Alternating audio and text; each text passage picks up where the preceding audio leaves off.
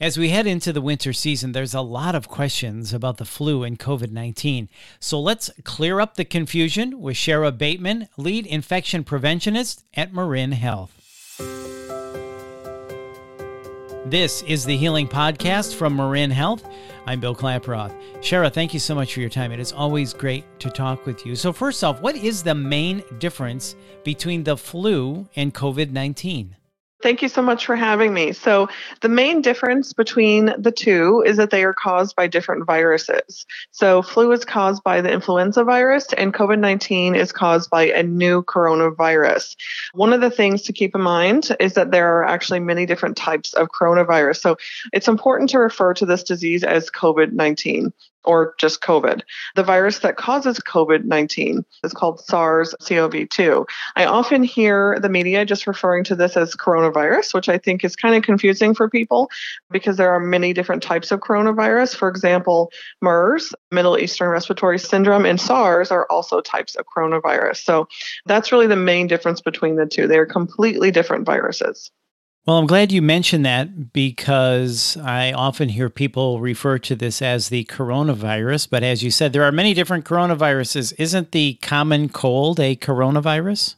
It is, yeah. So that's why it's really important to refer to this as COVID 19 or, like I said, just COVID, because there are many different types. And so I think everyone knows when they mention coronavirus, they are referring to COVID 19. Sure. But just to keep it a little more technical, it does help to make sure we refer to it as the particular disease.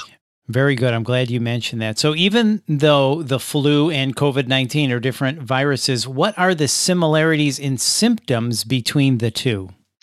So, flu and COVID 19 are both contagious respiratory diseases. So, it wasn't much of a surprise that they might share similar symptoms. Those symptoms include fever, cough, shortness of breath, fatigue, sore throat, runny or stuffy nose, muscle pain, body aches, headache.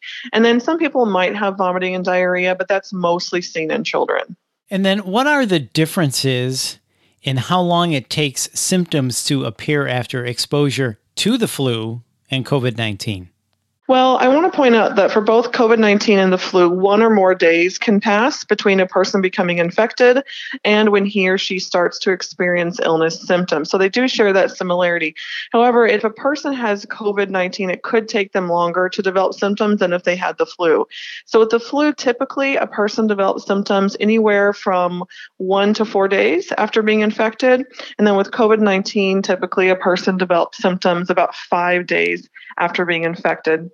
But symptoms can appear as early as two days after infection or as late as 14 days after infection. And so that time period from when a person is infected to when they may develop symptoms is called the incubation period. And what's problematic about COVID 19 is that you can have it and have no symptoms, where I don't believe the flu is that way. If you have the flu, you know you have the flu, where you may not even know you have COVID 19. Is that correct?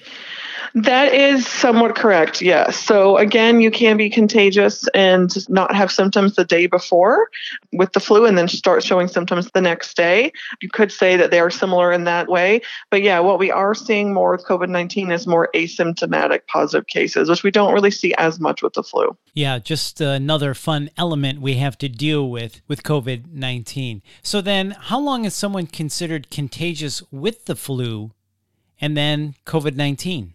With the flu, most people are contagious for about one day before they show symptoms, as I was mentioning before. So that's why the flu still is pretty scary because someone could be out at the grocery store, you know, shopping, going to a party, and be contagious, and then the next day have symptoms. It's kind of good that we have the masking right now because it's protecting us against the flu as well.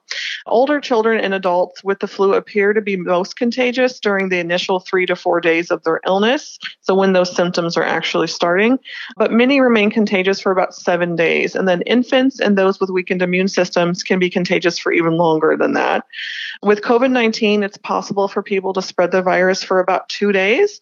So it's one day more than the flu before they experience symptoms, and they remain contagious for at least 10 days. So a little bit longer after signs or symptoms first appeared. But if someone is asymptomatic, as you were mentioning before, or their symptoms go away, it's possible to remain contagious for at least 10 days after testing positive for COVID 19. So you would go from that positive test if they're asymptomatic, and then you would say about 10 days from that positive test is when they would be contagious.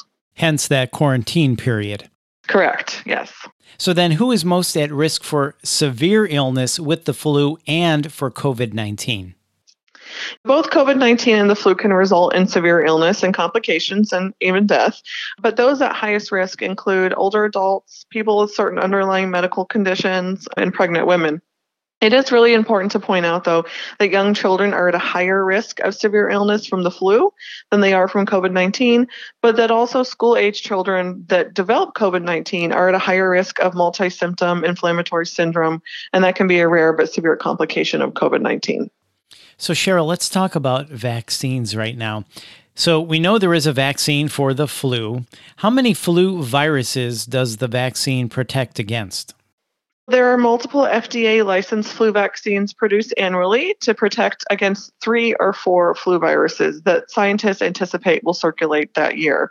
The trivalent flu vaccine, so that's the three flu viruses it's protected against, is approved for people 65 years of age and older, whereas the quadrivalent, which is the four flu viruses that it protects against, that flu vaccine is the kind of the standard dose, and that's approved for those aged six months and older.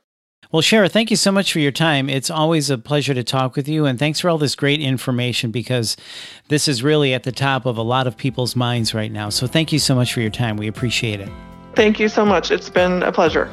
That's Sherah Bateman. And to learn more, please visit mymarinhealth.org slash COVID-19. And if you found this podcast helpful, please share it on your social channels and check out the full podcast library for topics of interest to you. This is the Healing Podcast brought to you by Marin Health. I'm Bill Klaproth. Thanks for listening.